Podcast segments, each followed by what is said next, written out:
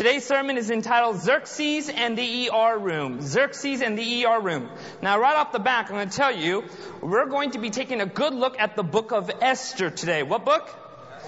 Esther, right? So in order to take a good look at the book of Esther, you need to have a Bible, okay? So we're going to be going into the Bible, into the Word of God today. Now, um, it, it's, uh, you know, before we jump into the sermon, I, I really got to say, I'm going to really miss Timmy and Shaheen, aren't you? They have been uh, wonderful instruments of the Lord. Now, where is Shaheen right now? Now, Shaheen, can you come up to the front? Now, um, I actually met Shaheen when I was going to school up north. And uh, he was actually a friend who I didn't want to be a friend to in the beginning. I actually tried avoiding this guy when I first met him. A lot of people don't know that. And so Shaheen has uh, uh, been a very faithful brother. He's somebody who's willing to minister and go all out for anybody who needs help. And I appreciate Timmy and his involvement. He's going to be going back to Walla Walla to finish up his studies. You've been a tremendous blessing. But the reason why I brought Shaheen up here is because Shaheen has a talent that a lot of people don't know. And that is this Shaheen loves to whistle. Now, now you may think to yourself, oh, come on, whistling, what's the big deal? You have not heard whistling until you have heard Shaheen whistle. This brother can whistle hymns. Okay? And uh, Shaheen, I think now would be a good time to demonstrate that talent.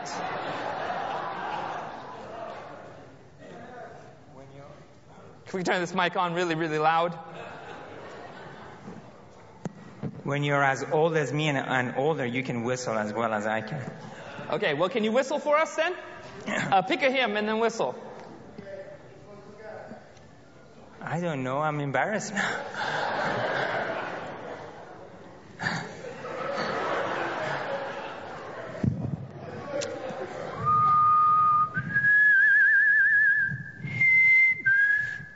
no.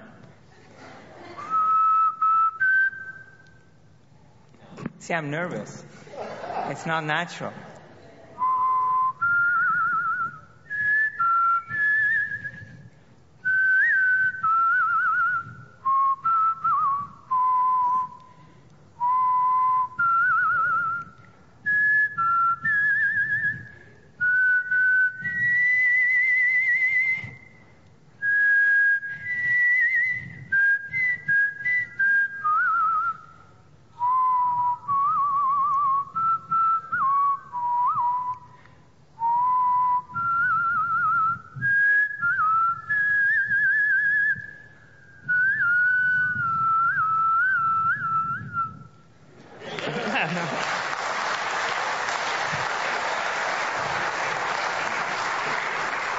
Heard some uh, people attempting to harmonizing. Didn't sound really good. But anyways, sorry, no offense.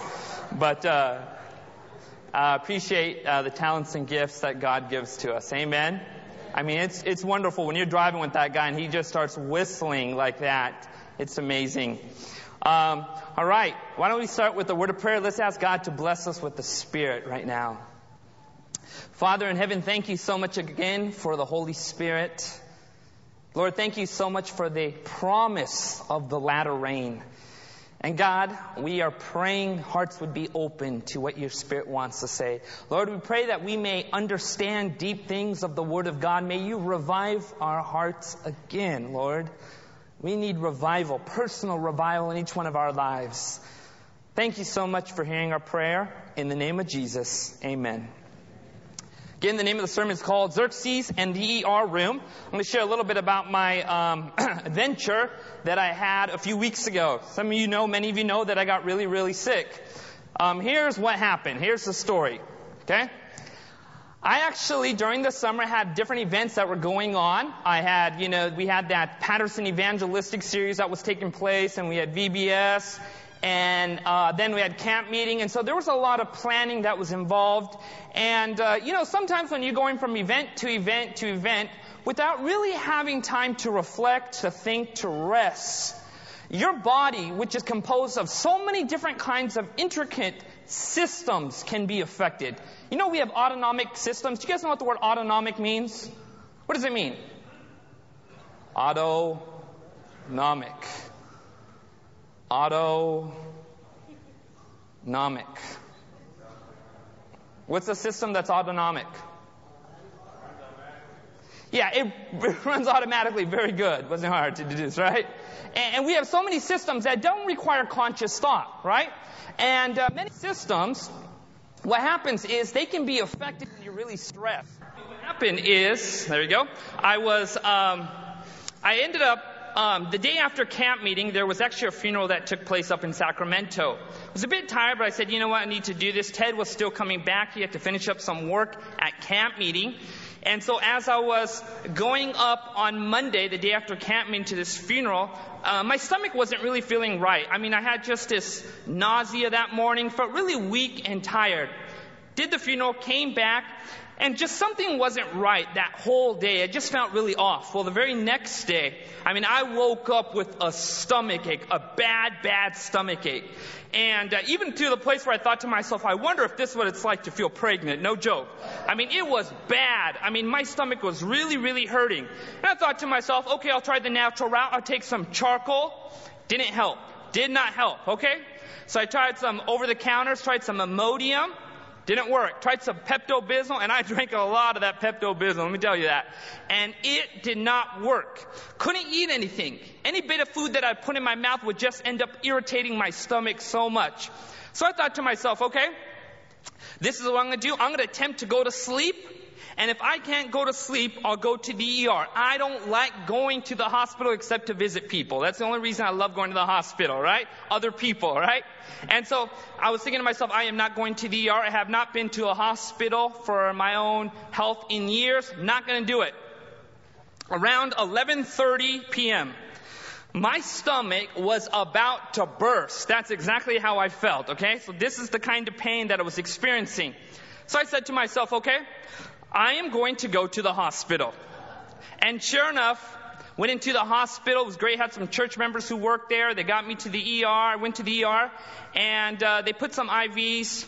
Um, apparently, I was having some kidney problems, and my stomach was having issues. I was dehydrated, um, and so they put me up there, and I was there till like 7 a.m. in the morning. And they released me. They gave me some painkillers, and they told me you need to see a GI doctor right away. Well, I called up Dr. Ed Holm. He took care of me, began to um, just check me out, and got me to see a, a GI doctor who's also an Adventist in the area. And uh, he scheduled me for endoscopy. And, uh, and, you know, there was some intestinal bleeding that had, did heal. Um, it's now healed, I should say. And uh, my kidney levels have improved, doing much better. Thank you very much. And uh, I'm back. So. I, you know, I learned a lot of lessons during this time. Um, two of the lessons I want to share with you right now. The first lesson is this. It's very, very important, especially for men, to make sure you get physicals. You guys know what a physical is, right? Sometimes we think to ourselves, it's not really necessary to get a physical, not really necessary to get checked up. But I want to really encourage the men. If you have not gotten a physical in such a long time, please do that. They check your blood work out. They can find out what you may be deficient in, what may be some problems. So yes, I have now become an advocate for people getting physicals. The second thing is this, watermelon juice. That's the best stuff you can drink. Amen? Um, I see Dan Avila raising his hand. He owns some watermelon farms. I'll take two right after church service. But uh, here's the thing. Let me tell you something. Everything was irritating my stomach except for watermelon juice. And let me, I have, I have drunk so much watermelon juice. I, every day there is a watermelon in my fridge, and I go through a watermelon probably every two days. I mean, I absolutely love that stuff. What was so amazing about watermelon, God's good fruit it hydrated me better than water was hydrating me. I mean, I would drink water, I'd still feel thirsty. Drink water, still feel thirsty. Drink watermelon juice or eat watermelon, I felt refreshed. So remember that next time you get a stomach ache. What was that? Watermelon juice, that's right.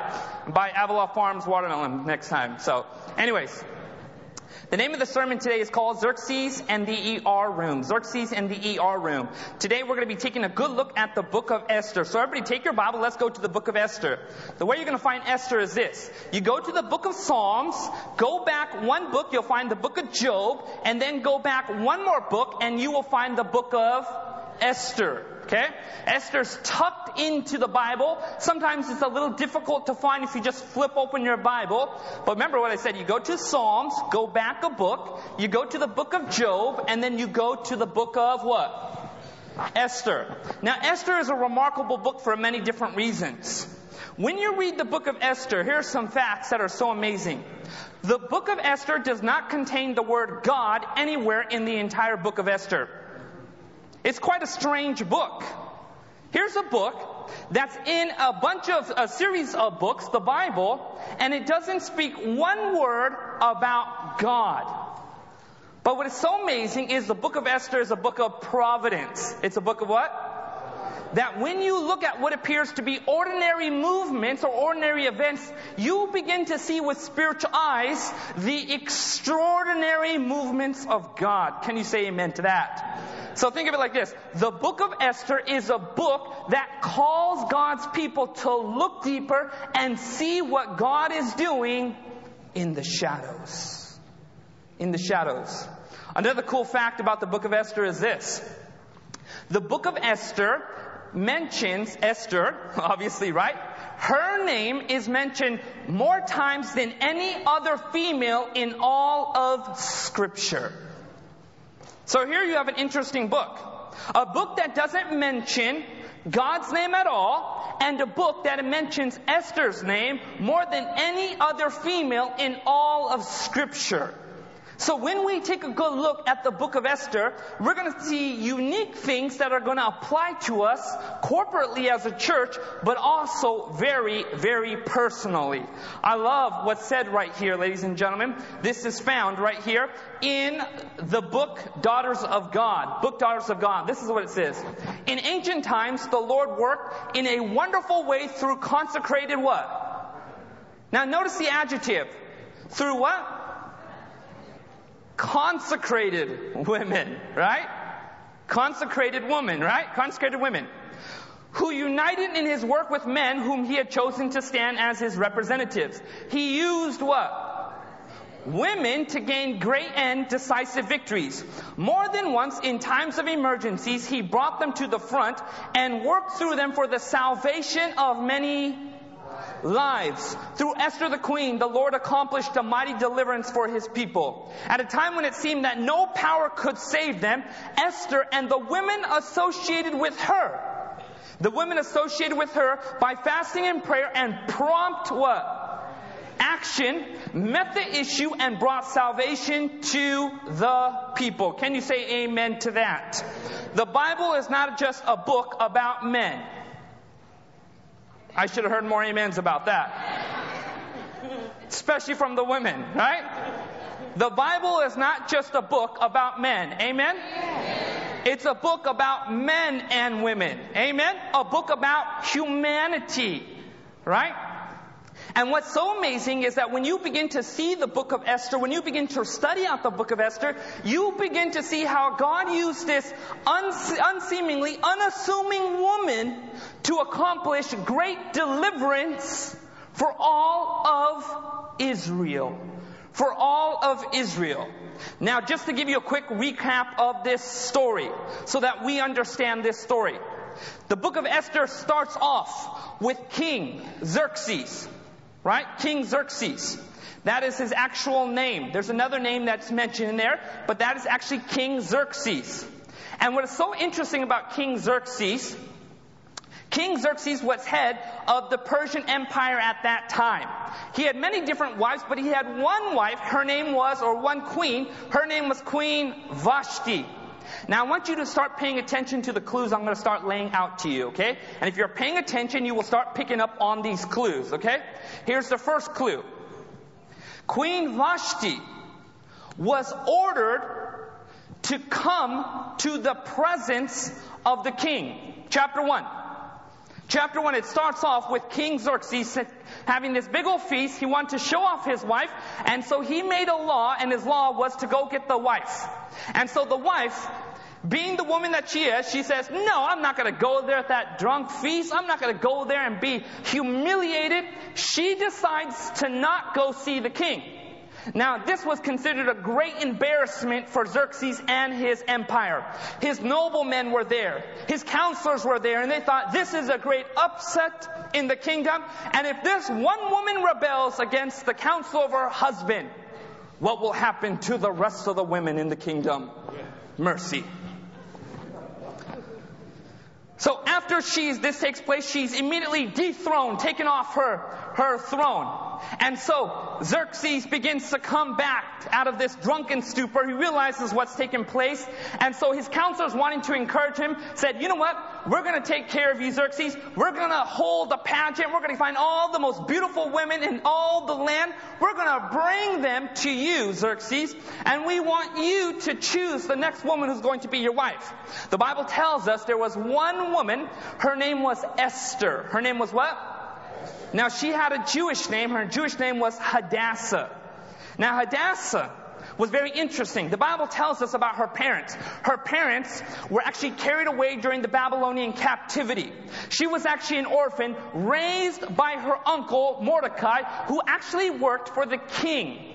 Many scholars believe he was probably some kind of accountant. The Bible tells us he was in the king's gate constantly. So he was somebody who worked for the king. But he was somebody who was not well known. So here's the situation. Esther then gets taken as part of this pageant and part of all these women who are brought to the king. And King Xerxes, he loves Esther. I mean, he falls in love with Esther and he says, this is the, my wife. She's going to be my queen. Well, here's another part of the story. There was another person who worked for the king. His name was Haman. The Bible tells us he was an enemy of the Jews. Pay attention to that phrase right there. An enemy of the who? Jews. The Bible says he was an adversary and enemy of the Jews. That's very intentional language there, okay? He was somebody who was an adversary and enemy of the Jews. He didn't know Esther was a Jew. She was told by her uncle, don't tell people you're a Jew. So she was an undercover Jew. And Haman did not know this.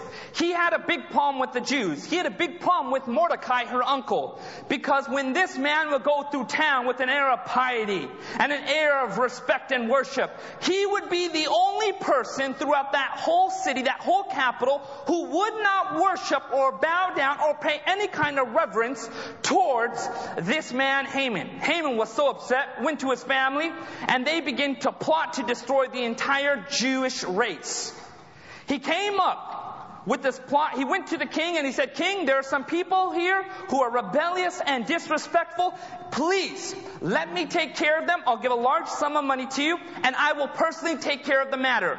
Now King Xerxes, so busy with the rest of his kingdom, said, alright, you can go ahead and do that. And sure enough, Haman begins to plot and comes up with this agenda to destroy all the Jews. Mordecai gets wind of this. He immediately tells Esther, communicates to Esther, you need to intervene, otherwise we're going to end up being destroyed. So the story continues.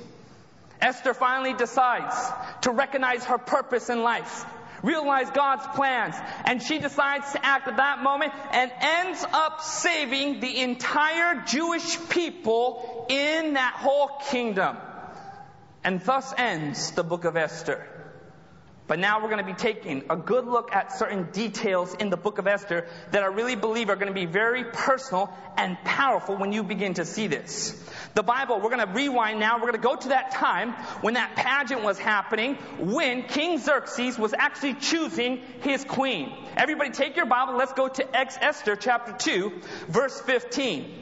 Esther chapter 2, verse 15. Remember what I said? You go to the Psalms, go back a book to the book of Job, and then you go back a book, and there you will find, tucked in there, you will find the book of Esther. Very good. Esther chapter 2. Esther chapter 2, please say amen if you're there. Notice what the Bible says right now. Verse 15. This is the pageant.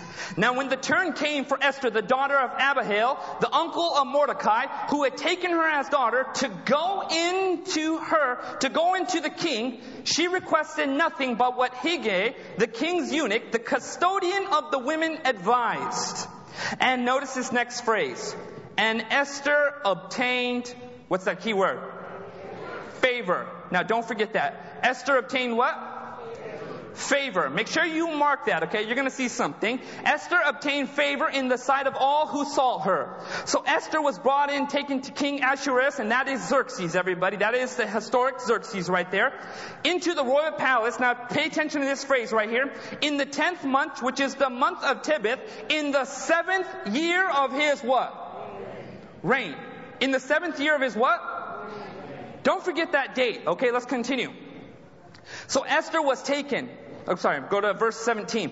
The king loved Esther more than all the other women, and she obtained grace and favor in his sight.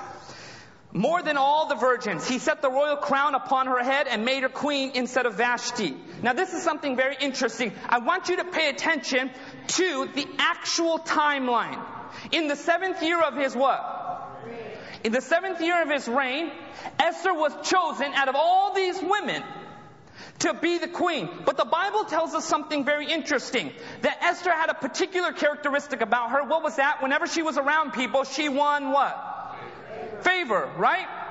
And the Bible tells us that when she went in to see this king, he was so enthralled by her, the Bible tells us that she won what in his sight? Favor than who? All the virgins. Now this is where it gets very interesting. What year of his reign was this? Now, this is very important. What a lot of people don't understand about King Xerxes is this. In the seventh year of his reign, he was actually returning from a battle.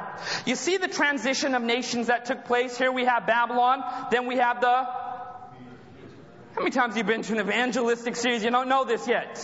What comes after Babylon? okay, very good. Okay, what comes after Medes and Persia? Greece, right? This was actually around the time when a transition would begin to take place soon. In the seventh year of his reign, Xerxes had actually attacked Greece. He attacked the city states where he went after Athens and when he went after Sparta. And it's this battle in the Battle of Thermopylae, when 300 Spartans, combined with some Greeks, actually repelled Xerxes' armies for many days, he actually returned from the seventh year with great defeat. Now just think about this. Here's a king who's discouraged. Here's a king who's been defeated. Here's a king who apparently isn't living up to his reputation. He has just been defeated by city states, not powerful nations, but by city states he's been destroyed, beaten back, pushed back by them in the seventh year of his reign. Now the Bible tells us that Esther won favor in his sight. Let me ask you a question.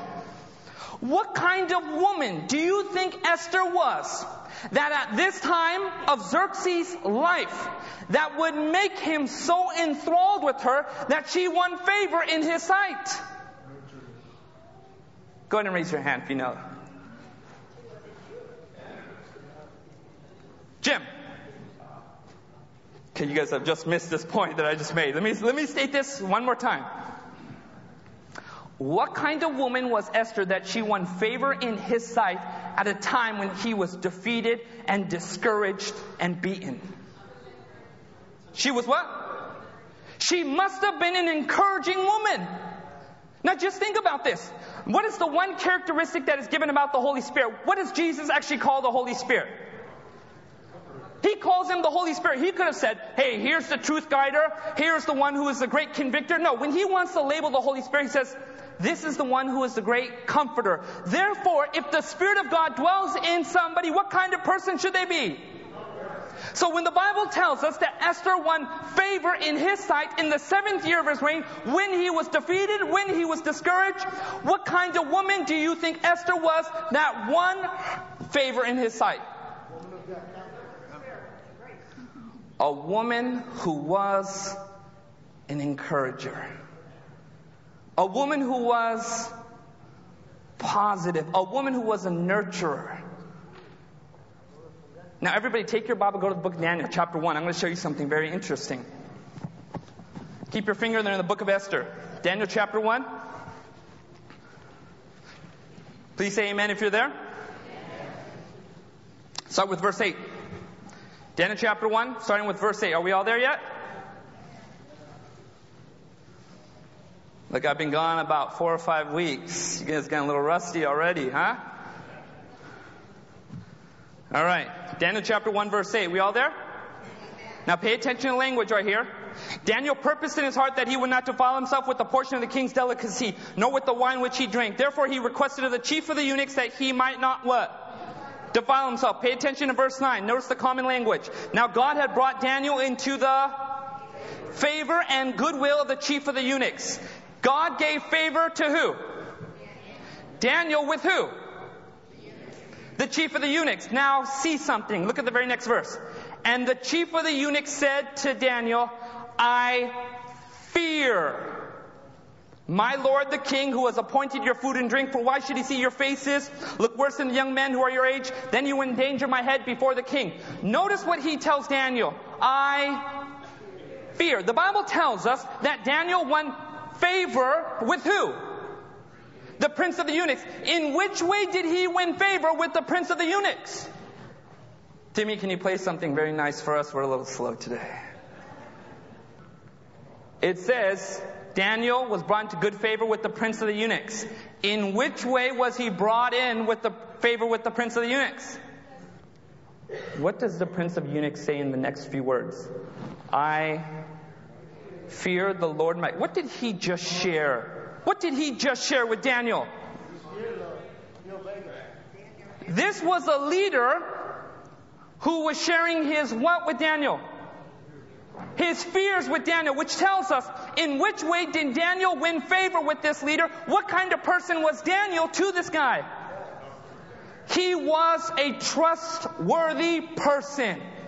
Ladies and gentlemen, the point I'm trying to make, when you see the scriptures in the Old Testament and New Testament, you'll see this phrase appear over and over again. And so and so won favor with that person. So and so won favor with this person. So and so won favor with this person. Joseph won favor in the sight of Pharaoh. Over and over again, you will see that. And it's not just simply, oh, now they start liking each other. What you see is a particular characteristic of God in that person that allows them to connect, usually with an authority figure who happens to be pagan. The reason why Esther won favor out of all the other women, it's not because she was just happens to be the most beautiful woman. I'm sure there was many women there who happened to be very, very beautiful, who rivaled Esther's beauty. But there was one other thing that was different about Esther in the seventh year of King Xerxes' reign, and which was what? She was somebody who was a comforter to discourage souls. The point I'm trying to make is this. In our witness to the world, in our, in our, in our testimony to this world, to these people around us, to our neighbors, the one thing God is calling us to be is to be a comforter to them. Can you say amen to that? And when favor is won, immediately things begin to take place. So many things. You know, I had this situation where, you know, I was supposed to speak at ASI International. And ASI International, that's when it's like, man, you got people from all over the world, including India, Pakistan, you name it, all over. And they asked me to speak, and I was like, praise the Lord, I'm ready to speak. But something happened, ladies and gentlemen. I got sick. I ended up having to go to the hospital. I just shared with you the 30 minute dialogue of what took place, right? But let me tell you something. That morning I was supposed to s- preach. I was there. I was sitting down in my couch and I was thinking to myself, Lord, why did this not happen? You know, I was supposed to share, I was supposed to share a mighty word for the Lord. And there I was on my couch sulking to myself. Found out my neighbor just lost his wife. And I found myself Friday morning sitting on a bench with that man praying with him.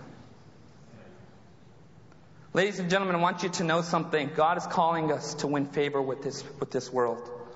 He's calling us to win favor with people who are discouraged, people who are hurting, people who are broken. Can you say amen to that? The reason why people could win favor in the Old Testament with authority figures, with leaders, with men and women who were renowned was because at a time of suffering and a time of opportunity, these people were like the comforting voice of God to them. Can you say amen to that? So this is how Esther becomes queen.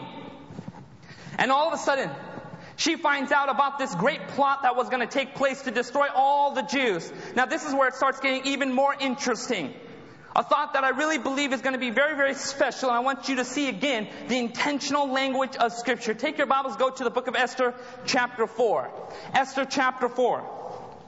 Esther gets word from Mordecai that the safety of the Jews is being threatened. Esther chapter 4 verse 13, if you're there, please say amen. Notice what the Bible says to es- uh, about Esther. Mordecai said to answer Esther, Do not think in your heart that you will escape in the king's palace any more than the other Jews. For if you remain completely silent at this time, relief and deliverance will come from another place, but you and your father's house will perish. Yet who knows whether you have come to the kingdom for such a time as this? Verse 15. Then Esther, told them to reply to Mordecai. Now I'm going to start emphasizing certain words, and I want to tell, let's see if you get it, okay? It should be pretty easy, okay? So Esther told them to reply to Mordecai, go gather all the Jews who are present in Shushan and fast for me, neither eat nor drink for three days, night or day. My maids and I will fast likewise, and so I will go to the king which is against the law. And if I perish, I perish. Keep hang on. So Mordecai went his way and did according to all that Esther commanded him. Chapter 5 verse 1. And it happened on the third day that Esther put on her royal robe, royal robes, stood in the inner court uh, my voice is getting tired. You guys are getting the point right now, hopefully, right? Of the king's palace, across from the king's house, which the king sat on his royal throne in his royal house, facing the entrance of the house. So it was when the king saw Queen Esther standing in the court that she found favor in his sight, and the king held out to Esther the golden scepter that was in his hand. Then Esther went, touched the top of the scepter, and the king said to her, What do you wish, Queen Esther? Did you notice the intentional language there? Please say amen if you saw it. Good. I like when you don't get things at first because that means you have to look deeper. I'm going to say it one more time with greater emphasis. And I want you to tell me what you see emerging now. Chapter 4, verse 15. Esther told them to reply to Mordecai, Go gather all the Jews who are present in Shushan, Shushan, and fast for me, neither eat nor drink for three days, night or day. My maids and I will fast likewise. And I will go to the king, which is against the law, and if I perish, I perish. So Mordecai went his way and did all according to Esther had commanded him. Chapter 5 verse 1. It happened on the third day that Esther put on her royal robes, stood in the inner court of the king's palace across from the king's house, which the king sat on his royal throne, in the royal house facing the entrance of the house. Now, did you see this intentional language? Notice this.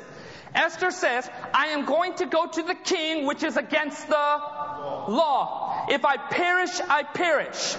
And then when she's about to go into the king, she puts on her royal robes, right?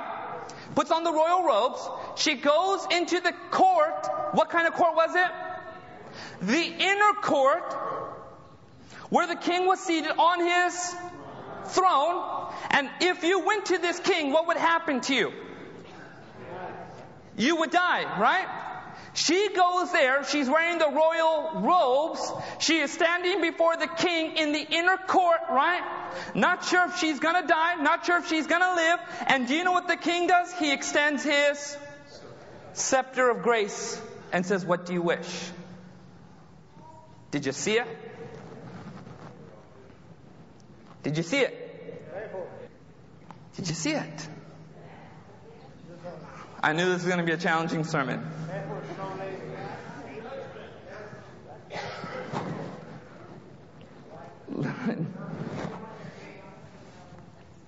By the way, I want you to know, when I go everywhere to preach, I always tell people out this church, I'm like, man, you come to a series, you're going to get involved in the Word of God. People participate during church. Please don't let anybody call me a liar right now. Notice this. She said, I'm going to go to the king, which is against the law. And if I perish, I perish. She goes there wearing her royal, and she goes to the king. Where is he located? In the inner court. And when she go, when he goes into the inner, she goes into the inner court. What does she find? Favor. Now here's the thing. Now this is where it gets very interesting. The first queen, she was ordered to come to the presence of the king. Let me ask you a question. Was that against the law or was it uh, with the law? It was with the law. It was not against the law for that first queen to come into the presence of that king. But what did she do? She chose not to go into his presence. This second queen, to go into the presence of this king was now against the law without his permission. And she decides she is still going to do it, but this time she is going to be wearing royal robes.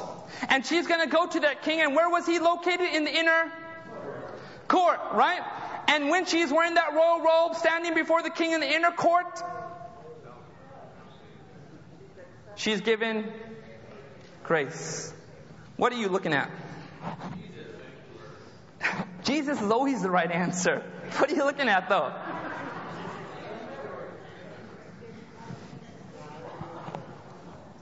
The first queen, she was told by the king, You come into my presence, right? Let me ask you a question. When Adam broke the law, what did he do? He ran from the presence of God, right? Now, because of sin, are we allowed to approach the king? We're not allowed to approach the king, right? But there is somebody who can go into the king's presence. What's his name? It's Jesus, right? And Jesus is the one who can stand in the presence of the king. And where is this king located? In the inner court, the most holy place in all the universe. Ladies and gentlemen, what you are looking at is a picture of the gospel. The first Adam was invited to be in the presence of the king. But do you know what he did? He sinned and removed himself from the presence. Right? Taking off his throne. And because of it, because of our sin, we can't go into the presence of God now. But there is one person and because of his faithfulness, because of his righteousness, he is able to enter into the most holy place where God is located. Can you say amen to that? Now, how many people are excited about the judgment? Raise your hand. Oh, really?